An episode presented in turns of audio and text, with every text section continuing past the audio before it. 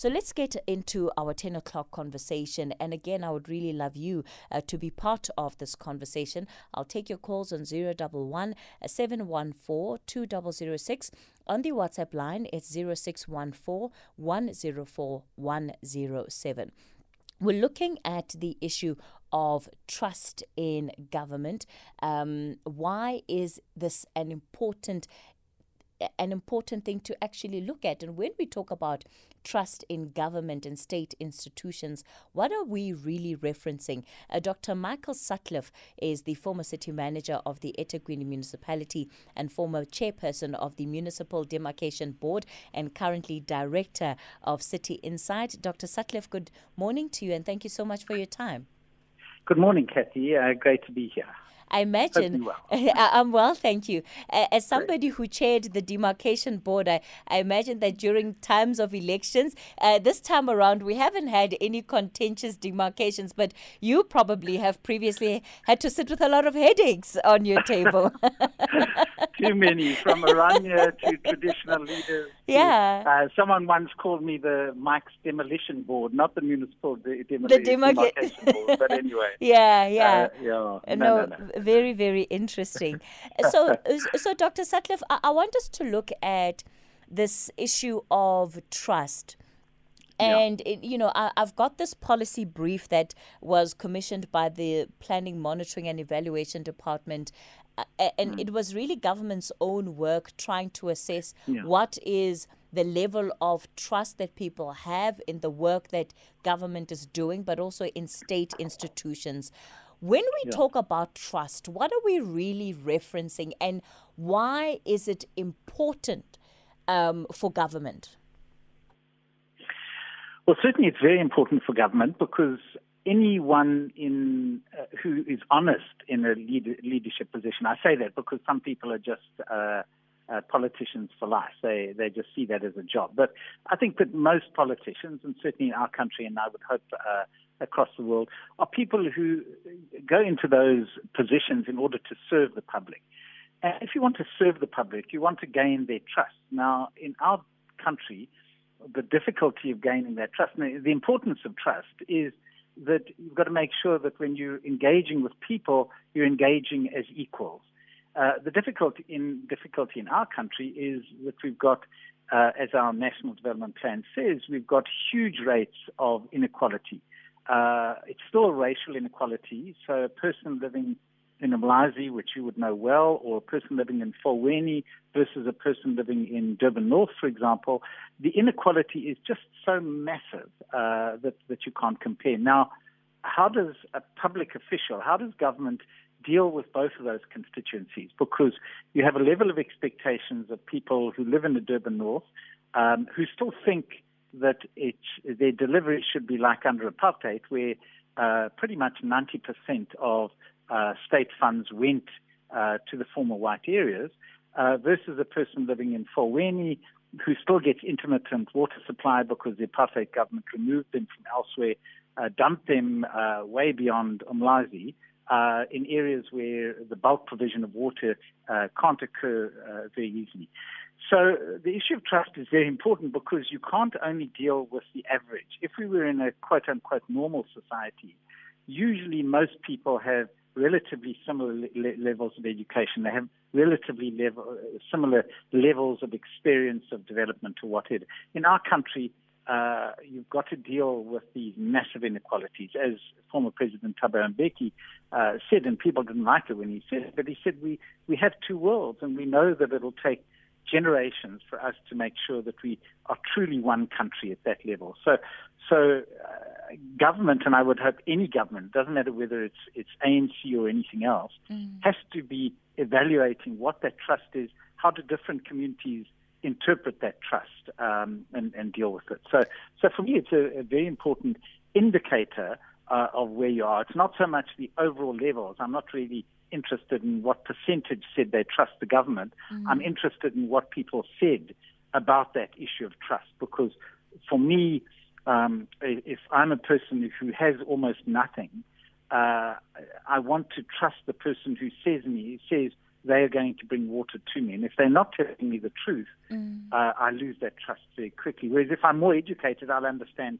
to deliver water where there is none would actually take about 10 to 15 years because you've got to deal with bulks, you've got to deal with all sorts of complicated things, which I won't get into that discussion now. There are different things that, that come out, particularly when we look at some of the outcomes of this research, especially in in a South African context. So yeah. we look at the trust in state institutions, and here we're talking about government, parliament, mm. the legal system, your SARS, the Constitutional Court, the Hawks, the NPA. Those all remain below fifty percent. And mm. one thinks about just what people have to say even just on, on a platform like this, uh, uh, this, this show, where people will call in about how they feel let down by the justice yeah. system, how they feel let down by the legal system when they have to go to the courts and their matters are being heard. And all mm. of that means that ultimately people don't believe that when they interact with these services, they are getting what they should out of them. No, I think it's a very good point, and and um, I, I, would think the fact that it's under 50 percent doesn't surprise me at all. Mm. Uh, and it's not to say that that's bad. I think I don't think you should look at it as a moral issue. You should look at it as an issue of giving you a reflection of what those expectations are of people in your society and the degree to which you're meeting them, or the degree to which you're communicating with them. Um, mm. I think that uh, a number of, of media uh, observers noted that at least when the president was uh, going to Soweto, for example, and that Soweto electricity issue is hugely complicated. Everyone, you know, uh, just says it's a simple issue to, to resolve, but at least he was out there communicating uh, the process that needed to be followed. Uh, he, he, put it in simple terms, and he said, you know, the mayor of, of Johannesburg uh, is walking around with a book here, writing down the particular issues, and it's up to that mayor to respond to it. Now we don't often do that. We don't find a way that uh, we, no matter who we are in society, are communicating that. I just want us to take a little bit of a step back and just sure. say, let's look at the courts.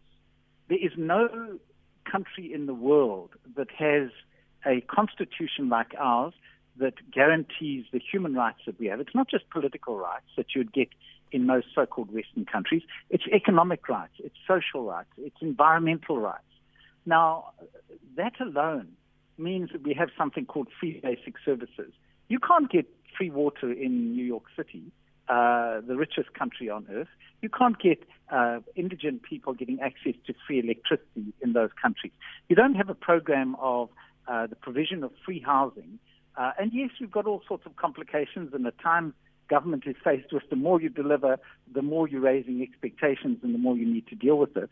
But that's how you start firstly communicating and then secondly making sure that uh, you are dealing with things properly, efficiently, effectively, not corruptly, etc.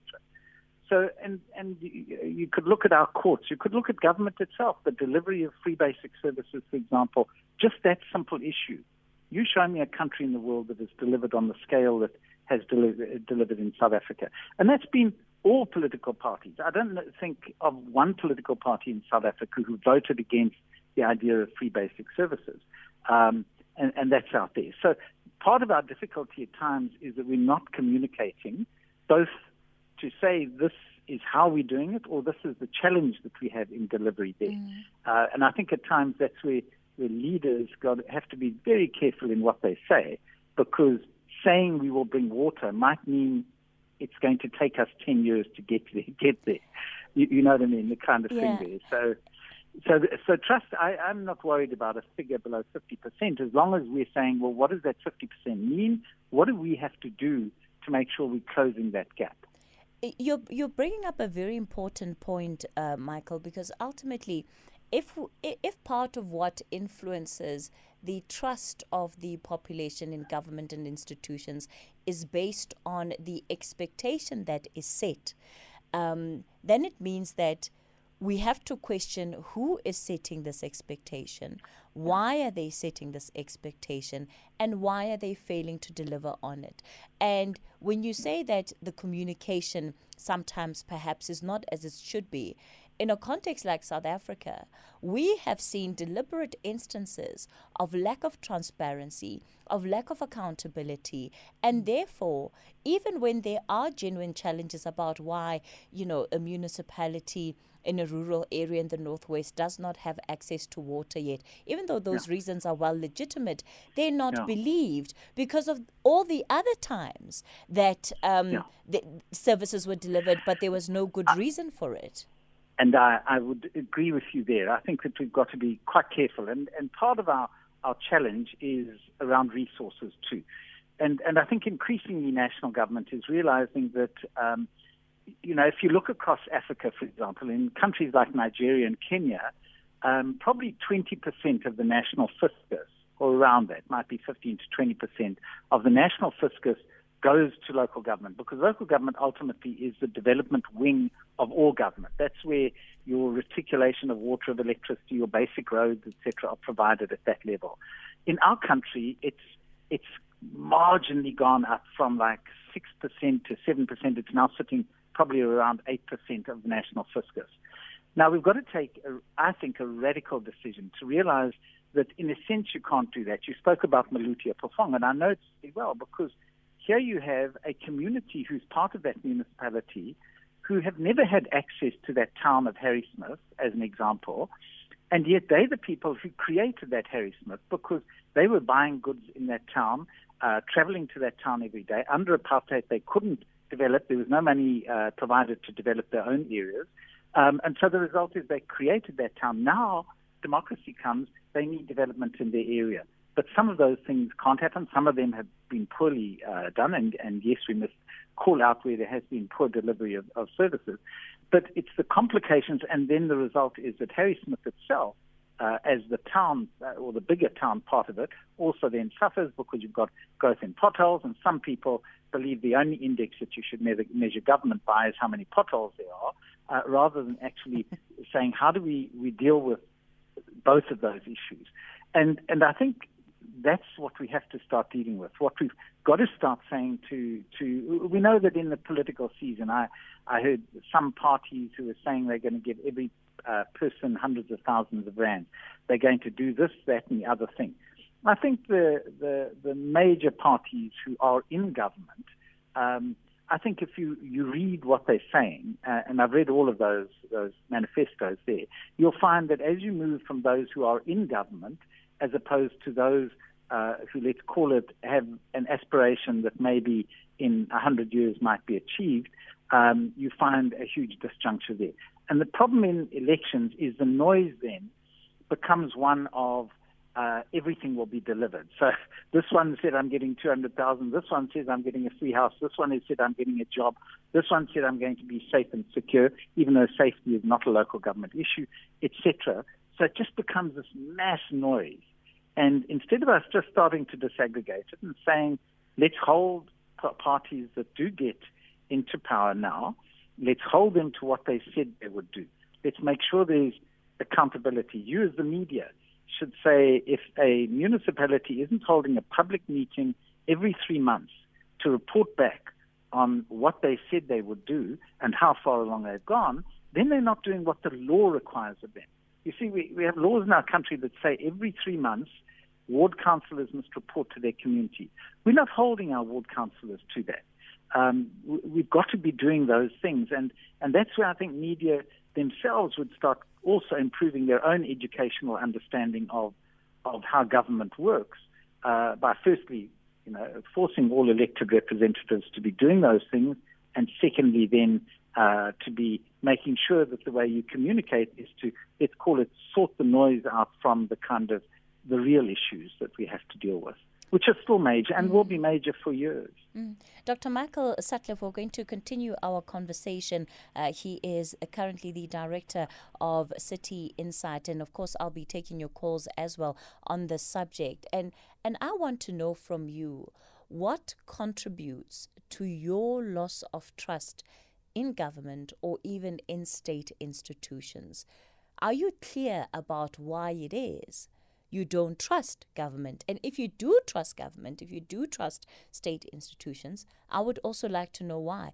Interestingly enough, on this issue of local government, it is at a local government level where we see the lowest levels of trust in government and state institutions. The provincial and the national uh, departments fare much better in, in that regard.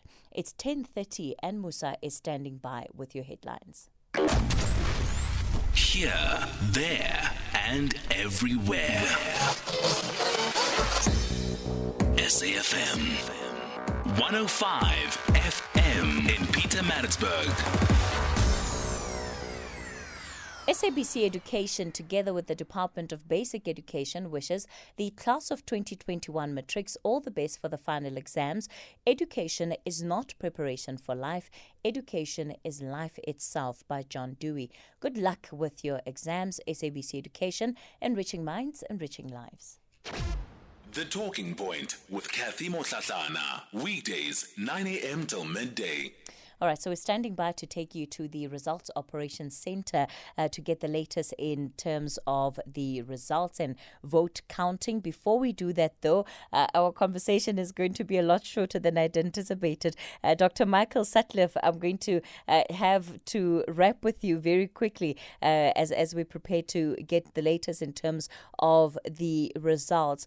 But ultimately, when we look at the kind of lessons that can be learned from what the information that, that has been gathered and the research that has been conducted into trust between, you know, uh, among the population in government and in state institutions, what do you think is the biggest lesson that government can take away there?